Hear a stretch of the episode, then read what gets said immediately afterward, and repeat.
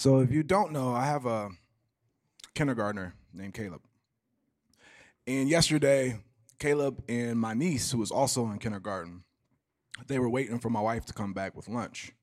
So the way that my kids specifically work is there's no medium ground of like just being hungry. They're always starving. They've never ate before, and if they don't eat soon, they're going to die. So when my wife came in, Caleb ran to the door, and he was like, "Mom, you got my Wendy's." And she was like, "Yeah, I got your Wendy's, Caleb." And he said, "Mom, I love you more than any person I have ever met in my life." So he would go through like this high, and then he would come back down. And he was like, "Mom, I love you more than anybody I've ever met in my life, but do you have my nuggets?" She was like, I have your nuggets. And he said, "Mom, like, you are the most beautiful person I have ever seen. But do you have my ranch?" She said, "Caleb, I have your ranch." She said, "Mom, I love you more. I love you more than I love my dad. But do you have my lemonade?" She says, "Caleb, I have your lemonade." And he says, "Mom, I love you more than Jesus." And we were like, "Whoa. Whoa, Caleb." I said, "Caleb, man, you can't love your mom more than you love me."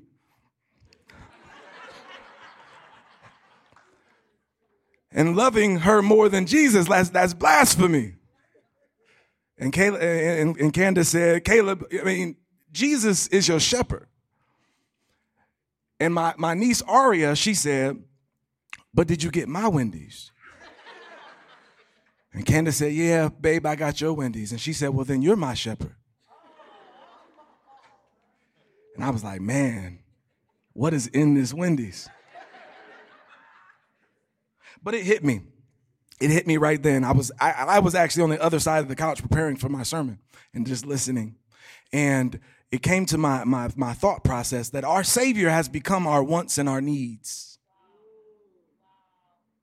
Our shepherd has become our hunger. Everything that she said that Caleb needed and wanted, it just made him love her more. And this is why Jesus says, you can't love more than one thing at a time. You can't have two masters. This is why it says in Psalms, "The Lord is my shepherd. I shall not want." I've said this before, but like what he's truly saying in that translation is, when the Lord is my shepherd, when the Lord is all that I want, then common sense, I don't want or need anything else. I'm going to jump straight to our first point. My first point is that you're in need. Let's acknowledge that. Let's acknowledge the fact that every last one of us has a need. But what are we filling that need with? Let's get to the scripture. Scripture for the day is Philippians chapter 1. Obviously, we are in the Philippians series, and my duty today is to read verses 12 through 25 or 26. It's one or the other. I'm going to concentrate on verses 12 through 14. It says, "Now I want you to know, brothers and sisters, that what has happened to me has actually advanced the gospel, so that it has become known throughout the whole imperial guard and to everyone else that my imprisonment is because I am in Christ.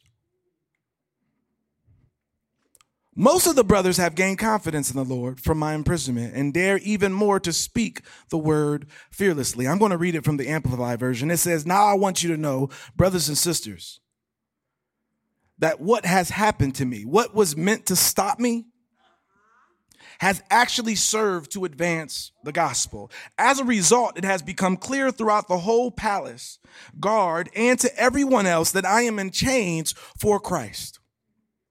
And because of my chains, most of the brothers and sisters have become confident in the Lord and dare all the more to proclaim the gospel without fear." Now, 16 years ago, I went to jail. And it's actually a very funny story. Anybody who knows me knows I'm a very picky eater. Like, I really don't like to eat a whole lot of stuff. And if anybody here has ever been to jail before, they don't give you the a la carte option. You, So the first morning I wake up, I go downstairs, and you can smell the food. I don't mean that in a Waffle House way. And they give you duties. And my duty the first morning that I woke up was to mop the floor. But I could see where the food was. So, Jeremy, I just mopped my way to where the food was. And they had the meals on these really raggedy trays. But it had this plastic covering over top so you could see what was inside of the tray. And I could see that there was eggs. I could see that there was Jell-O. And I could see that there was bread. So in my thought process, I was like, you know, this is a very weird combination of food. However, I'm starving. I haven't ate. I didn't eat last night. And when they uncover this dish, I'm gonna do what I do. So when they did uncover the dish, it wasn't Jell-O, Jeremy. I have no clue what it was. It was purple, and it had the shine of Jell-O. But it looked more textury like oatmeal or mashed potatoes and gravy. But it was purple. And the eggs actually shook like Jell-O. And the bread was hard enough to cut whatever the purple thing was. So I just didn't eat. And if anybody here has ever seen the movie Life, there's a part in the movie where the dude says, "You gonna eat your cornbread?" And literally, as I came to the assumption that I'm not gonna eat what's on this plate, the guy across from me must have understood he's not gonna eat that. So this dude, as big as Jeremy, gets up and says, "Is you gonna eat that?" And I knew right then, if I give him my food, I'm not gonna eat for the rest of the time that I'm here. He gonna take my food every day. But I looked at his arms, I looked at my arms, and I just decided, I'm just going to fast while I'm in here. So I give him my food. Now, after we get done eating, after he eats, they take us outside. Now, for some of you, you might not know this. You Malone people might not like to hear it. But I actually was a scholarship basketball player for Walsh. So I had a little bit of game at this point in time of my life. And when we get outside, let me tell you what they gave us to wear. There weren't Yeezys. Let me start there. It was like paper wrapped in a cardboard cereal box with razor blades for the thong part of the sandal. So that's what I had on my feet. But when we get outside, the dude who took my food came and asked me, you know, why are you here? Who are you? What do you do? And I told him, like, you know, I'm in town. I was driving without a license, without insurance. And I'm a preferred walk-on at Bowling Green State. And he was like, oh, okay, so you can hoop. All right, so this is what we're going to do. I'm going to bet on you, and you going to play these dudes in the yard. So I played 3 games. And what we've come to the conclusion of, me and this gentleman, is while I'm locked up, I'll get to eat off of the snacks that he wins in this game. What I realized was I was so hungry and I was so in need that now I've become his FanDuel. I'm his DraftKings. Like, he's just betting on the over and under over me, Jeremy, every opportunity he can get. But I was so in need that I didn't have any choice. What the tempter wants is he wants us to be so in need that we're not really caring about the consequences of anything that happens going forward. What the tempter came to do is he came to take advantage of our need. Think about it. What was Jesus' first issue after his ministry began? The Bible says the Holy Spirit led him to the wilderness, and he fasted for 40 days and 40 nights, and then he began to be in what? In need. The Bible says he hungered. So what did the tempter do? He began to tell him, like, I know what you need. Just go ahead and turn this stone into bread. I know what you need. I know where you want to be. Let me take you to this high place. I know what you need. There's a temple that I can take you to, and I can give you Let me fulfill your needs. But Jesus was focused. What was he focused on? Was he focused on his need? No, he was focused on his purpose. This is the reason why he continuously gave him the word of God, because he knew what his purpose was, and his purpose was more important than his need. The enemy wants us to be in need. He wants our need to change our focus, because once we're focused on what we need, our focus will change to what we lack, and it'll allow for us to be in a prison. So where's Paul at right now? Paul is in prison. Now, prison is meant to be a space of need. There's actually 8 different Greek words for the word prison in the New Testament. And in Latin, it means to prehend. And the foundation of the word prison, it literally means to stop production so that you cannot be used. Stop production so that you cannot be used. Think about why we put people in prison today. Because whatever it is that they're producing, we want it to stop. We want them to no longer be able to use whatever it is that they're using.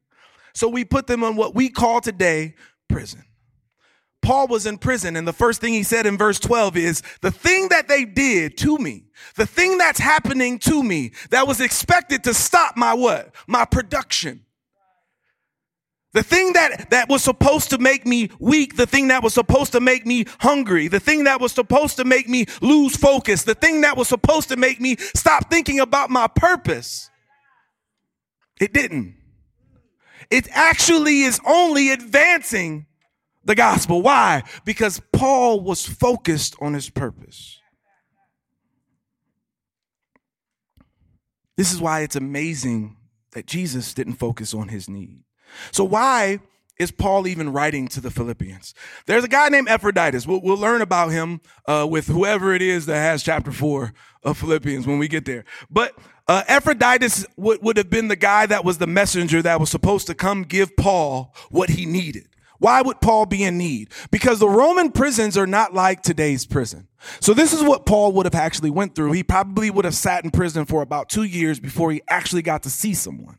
And then when he actually got to see someone, that person would have given him a customary sentence of another 2 years. So he would have been in prison for 4 years for what? For advancing the kingdom of God, for being a prisoner in Christ.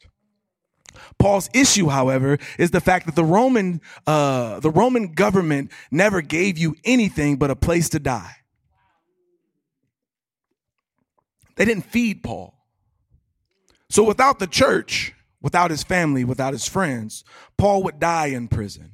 This is what most people did during this period of time when they were caught doing something or whatever the case may be. They just died in prison because no one had enough to actually take care of themselves at home and take care of you in prison.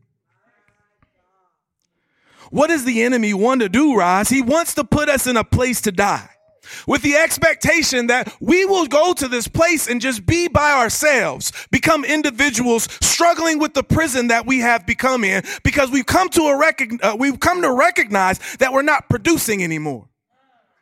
We're not being used anymore. So where does Philippi come in? They come in when they send Epaphroditus and they bring him his clothes. They bring him his food. They bring him the things that he needs so that he can stay focused. So we have acknowledged the fact that we have a need. But what does Paul want us to know when he says, that which was meant to stop me has only advanced the gospel?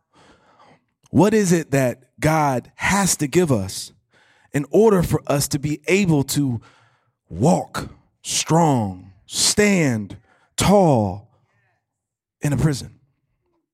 Look at your neighbor and say, even in prison.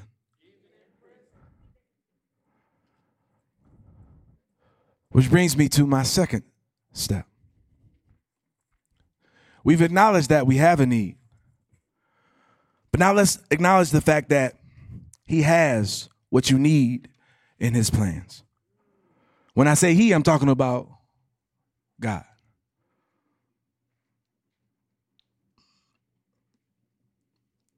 So why was I in jail? I'm sure you're wondering. I used to have this Pontiac Bonneville. It had 18-inch rims, candy paint purple. It had these nice tinted windows. That's how I met my wife. I pulled up on her. The rims was glistening, spinning as I stopped. I stopped, Patrick, but the rims kept spinning.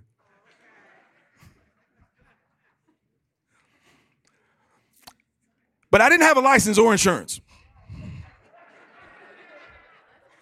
And when you have a car that's this drug dealerish, and you get pulled over once in a town as small as Bowling Green, they know every time that they see the car, it's you.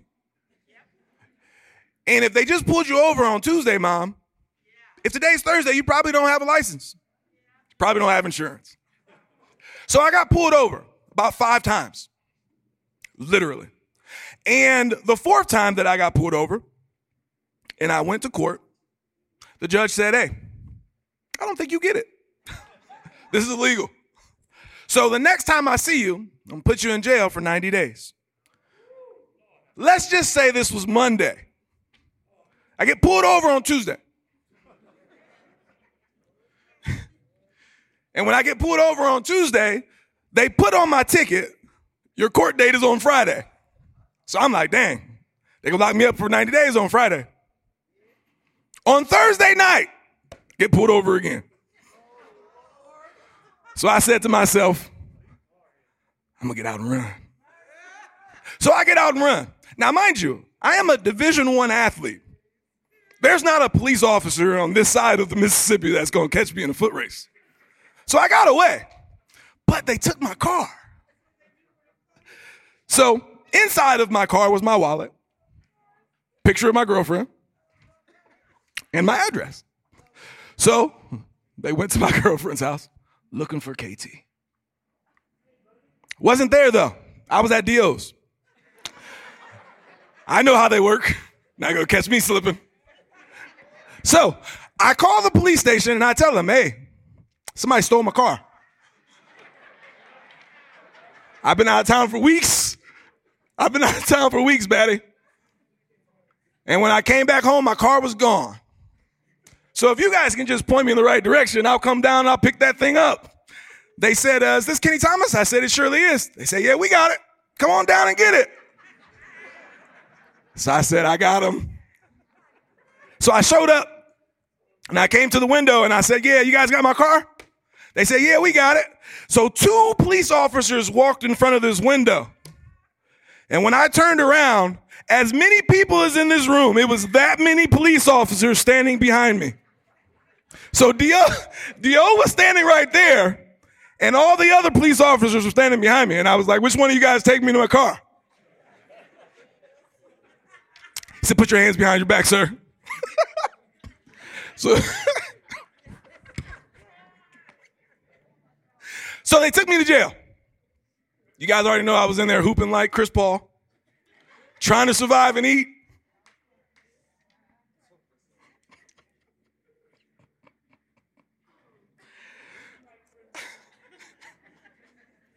So I'm in jail. I'm a flight risk. So when I see the judge, he's not trying to let me go home. He wants me to wait because I got the charge for fleeing and eluding. I got a charge for lying to the police officers and telling them that it wasn't me.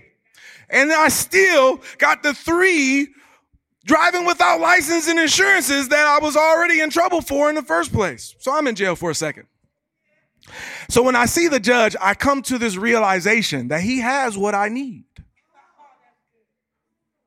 If he can just give a brother a little slack, I can go home. I want to pick up where our pastor left off last week. He said, we need joy. Check this out. There's 8 different words for joy in the New Testament. And guess what the foundation of the word for joy is? It's the same in reverse as the foundation for the word for prison. Prison was meant to stop you from producing and stop you from being used. Joy is meant to make you produce and give you the ability to be able to be used. Paul says that what happened to him was meant to stop his production. It was also meant to stop his joy, but it actually increased his joy because those who were around him knew that he was in prison for Christ and that those who had the ability to follow his lead actually dared to be even more bold. Corey said, I wrote it down specifically.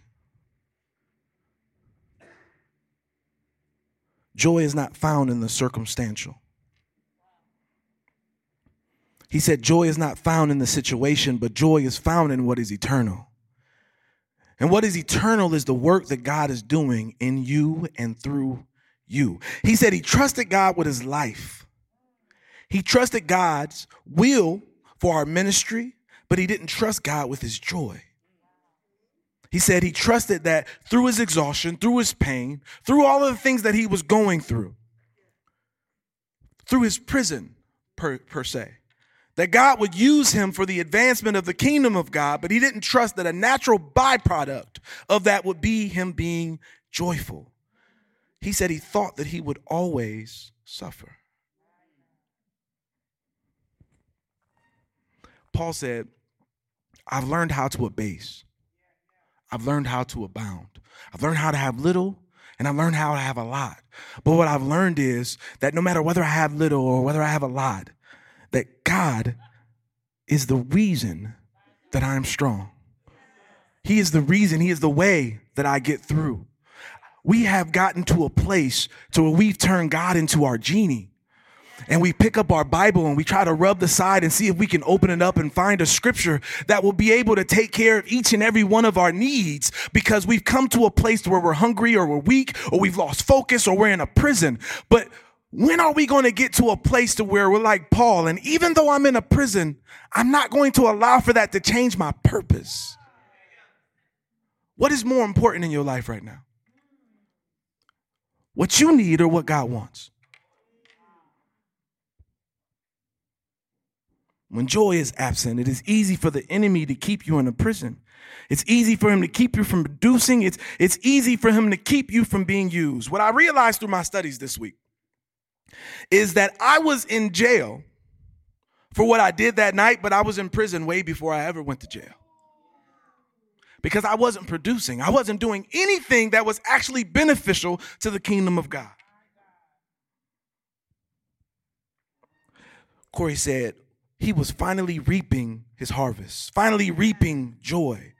But he was reaping joy at the busiest moments of his life. He said he was reaping joy at a time when he was still in need.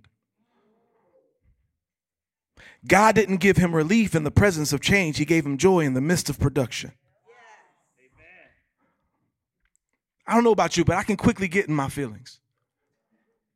I can quickly get into my feelings when I'm in need. Yes, sir. And my wants and my needs can become my savior. I can become like Caleb, where I start to look at my job as my savior, as my shepherd. Start to look at my bank account as my savior, as my shepherd. Start to look at my wife as my savior, as my shepherd. I can start to lose my purpose and start to lose my focus when I don't realize that the joy that I have is only a joy that I can receive, not when I am doing what I need to do and what I want to do, but when I am doing something that is actually beneficial to the kingdom of God. When is the last time that you had true joy? Not happiness. True joy. Our huddle was having this conversation last week between the difference of hope and faith. And I was coming to a thought process that hope in today's society is become a feeling.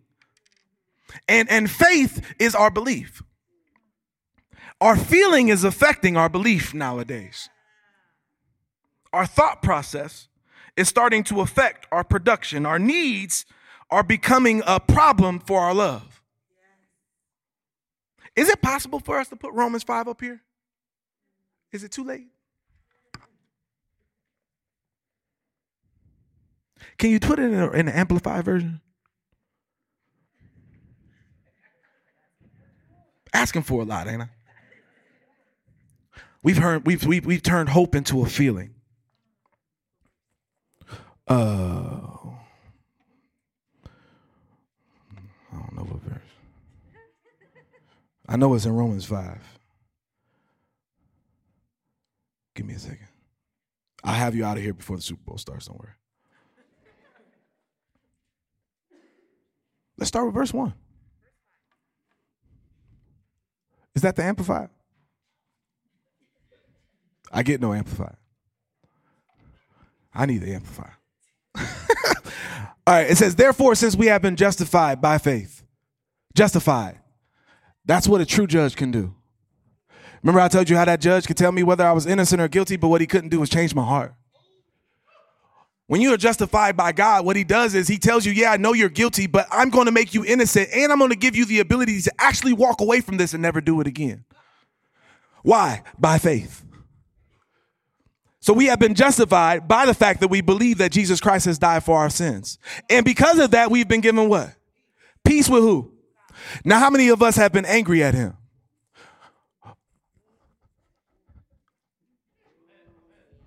It's a Selah. I had to walk all the way to the other one. Because we don't know that we've been made innocent, we don't have peace.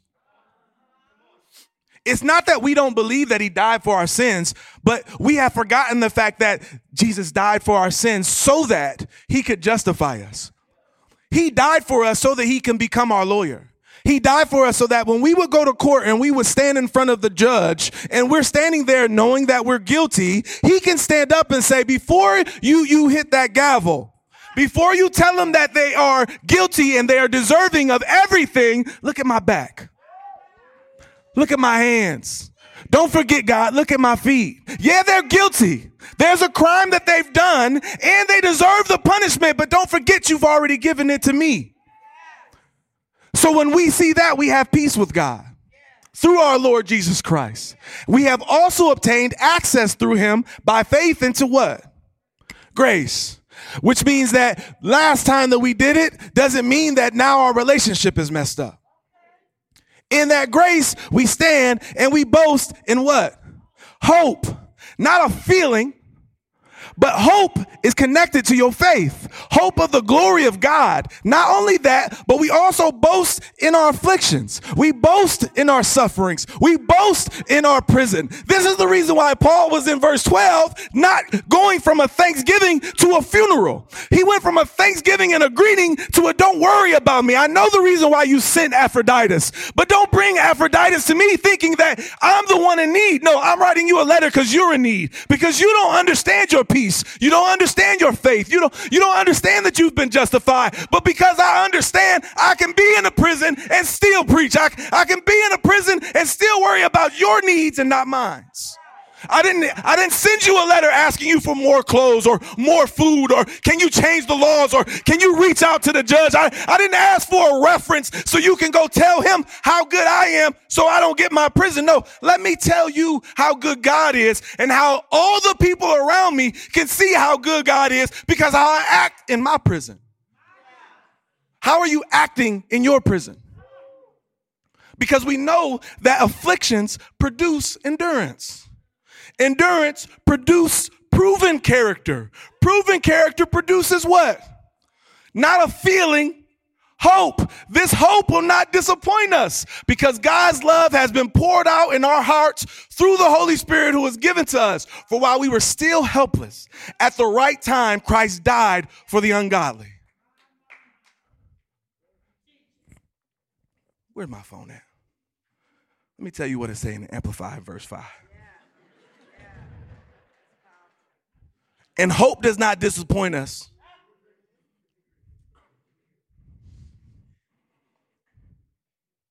Such hope in God's promises never disappoints because God's love has been abundantly poured out within our hearts through the Holy Spirit who was given to us.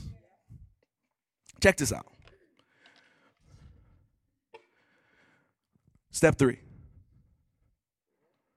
Even in prison.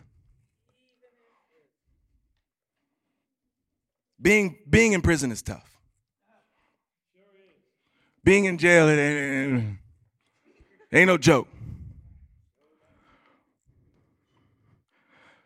Paul was in prison, and he didn't try to like sugarcoat how he felt. If you look at verse 22 through 25 of Philippians chapter 1, he says, if I am to live in the flesh, that means fruitful labor for me. And I do not know which I prefer.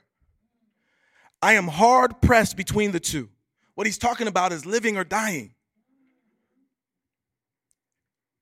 Yeah, it's tight to be here, but I'm in prison.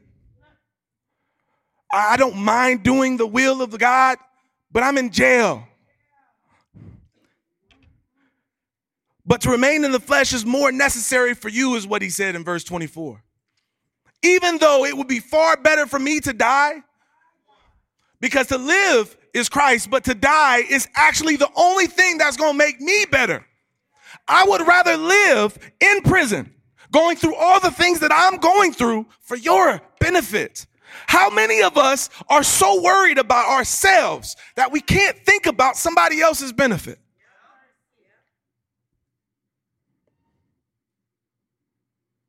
Because I am convinced of this, verse 25. I know that I will remain and continue with all of you for your progress and joy in faith, so that I may share abundantly in your boasting in Jesus Christ when I come to you again. All I want to do is get out of prison, not so that I am out of prison, but so I can see how you are behaving because of everything that I've went through in my prison. Are you worried about your prison, or are you worried about everything else? Joy springs from faith. True joy is attended with faith. It's attached to faith. If Jesus was a teacher and joy and faith were students, and Jesus was taking attendance, if Jesus said joy, faith would raise his hand.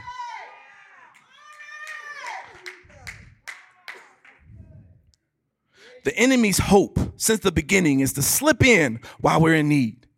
Slip in and make us lose focus. Slip in and make us not produce. Slip in and make us lose our hope and our joy. Because eventually, if you live life without joy, your faith is going to diminish. In your prison, your spirit has turned from worrying about your production to worrying about your freedom. Because the enemy has convinced you that you can't do this while you're in prison. But my last thing that I want to tell you before I leave is why not? Why not in prison? When's the last time you've been in the middle of hell and said, Lord, why not right now? Not take me out of hell, but while I'm here, why not advance your kingdom? Why not in the storm? Why not in the chains? Why not in the prison? Why not in the midst of your enemies? If all things are to work together for your good, then what part of the prison is not all things? Why not while you broke? Why not while you're exhausted? Why not while you're angry? Why not while the marriage is struggling? Why not? Why not? Why not while your child is not listening? Why not while your job is a struggle? Why not when you're sleepy and can't? Why not? Why not in the darkness when you are the light? Why not in the sickness? Why not in the pain? Why not right after the doctor said what he said? Why not? Why not at the funeral? Why not on the way to church? Why not while in church? Why not when you leave church? Why not in the midst of the bigotry? Why not? Why not while they're hating on you? Why not while they're racist? Why not while they're mad because you're a woman and you balling? Why not? Am I chasing freedom or purpose? There were so many times that I was free but in chains because I didn't know that my purpose was just to produce. My joy is not attached to something tangible. It's attached to something eternal. Woo! Living for something that is earthly is only going to take your joy away. This is why he says your treasure must be in heaven. Your testimony doesn't stop in your prison. Your praise doesn't stop in your prison. Your blessings don't stop when you're in prison. This is why in Acts 16, you see Paul in jail behind bars. But this is why in Philippi, you see Paul in jail connected to a body. I'm going to say this. I'm going to walk out of here one more time. Paul was in Acts 16 and they put him in jail behind bars because they thought that the bars could stop him. But at midnight, he was praising. At midnight, he couldn't stop telling people how good God was. Then it says that an earthquake happened and he was released from his prison.